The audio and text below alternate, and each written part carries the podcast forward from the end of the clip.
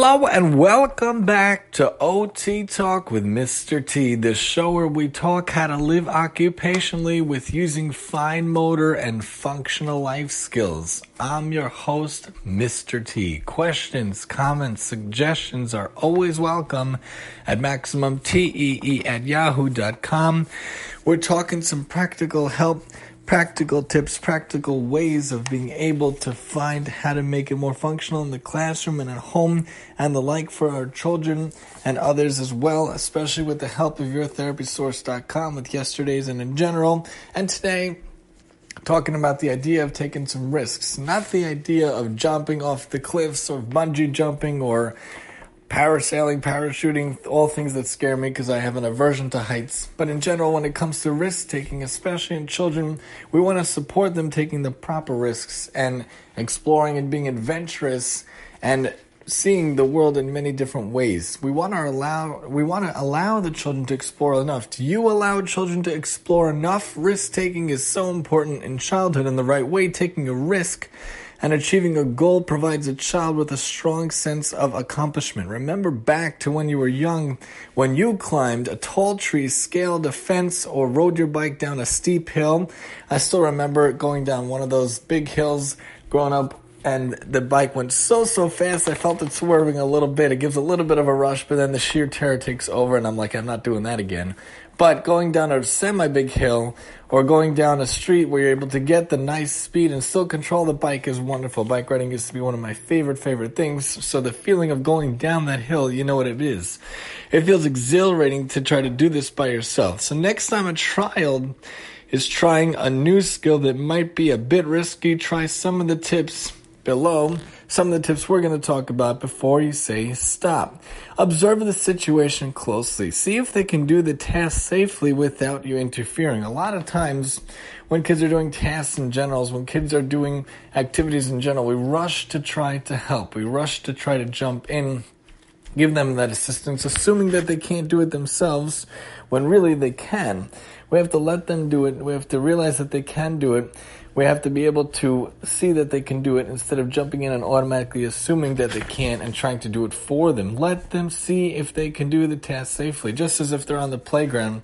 They're trying out a new step one step at a time. They're trying out the new ladder, the new slope, or the new slide on the playground. See if they can do it. Don't automatically see if you have to help them. See if they're able to accomplish the task. If you need to interfere to ensure safety, can you offer verbal suggestions instead of physical prompts?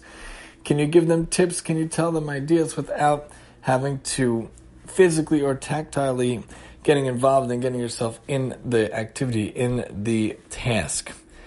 It is the same theory when children are learning any new skill. Assist as little as possible. This is what we do a lot of times reverse chaining, backward chaining, or scaffolding. We want to do a little by little, help a little bit, but not a lot. Give min assist, not mod or max assist, help a little bit minimally. Even in situations where it may be easier for you to help, like speeding up the task or for peace of mind, guilty as charged for myself for sure.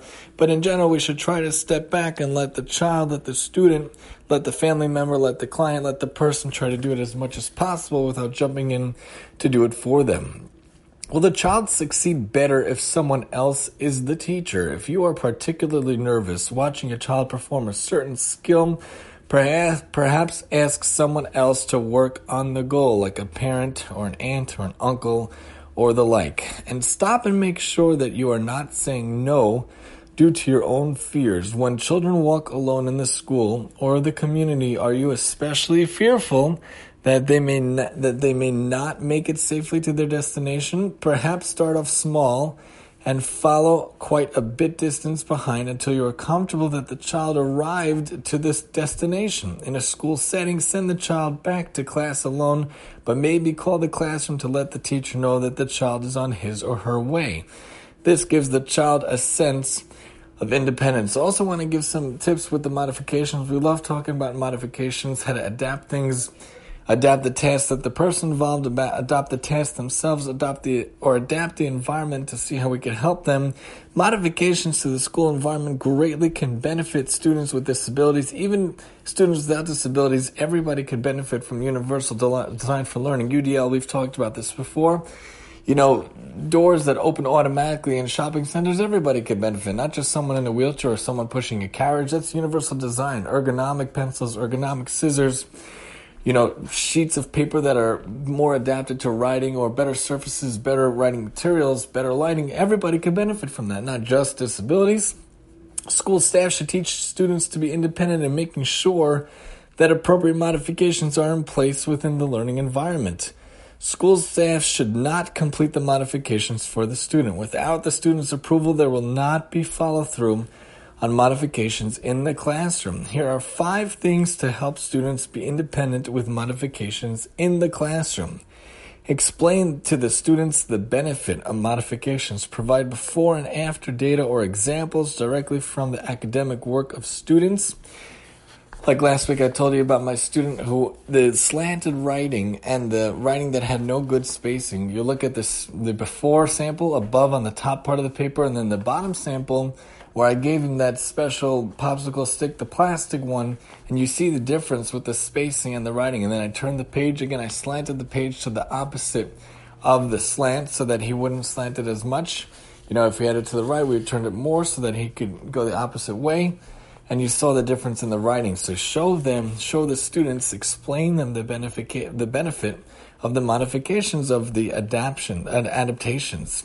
Educate the student on modifications. Explain to the student different supports that are available to him or her when we're writing.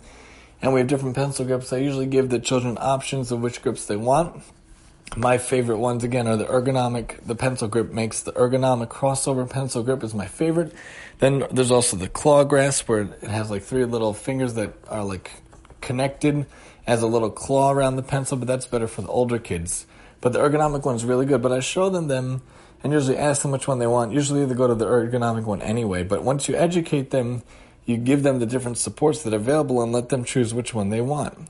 Also review what has worked in the past. If a student has tried a certain, excuse me, if the student has tried a certain modification with no overall changes, keep that in mind. Things change over time. Sometimes a certain modification can be worth revisiting later on. If it doesn't work now, you could always come back to it in the future at some later. And teach the student self advocacy skills. Practice having the student Explain to the school staff why they need certain modifications. This will be a lifelong skill to master. Again, class wide, you could give the, the bands for the seat. You could think of flexible seating, uh, seating adaptations. There could be fidgets for the hand or fidgets for the feet, but different things that it can help them. You could explain it to the administration. You could explain it to the teachers, explain it to parents, all these different modifications that could help help help them over the year, hopefully over the long haul will help a lot and then reassure the student that it is okay to ask for help. We all need help, a little help sometimes. We all need help with certain aspects of our lives. No one is perfect. Every student needs additional support at some point.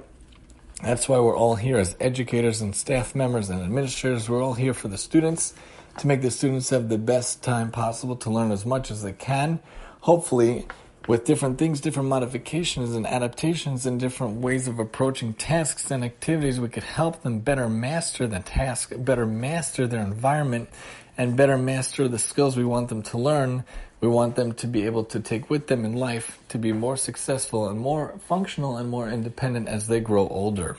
Join us next time as we talk about some ideas of participation for children with disabilities and physical activities with the help of yourtherapysource.com here on OT Talk with Mr. T. And I'm your host, Mr. T.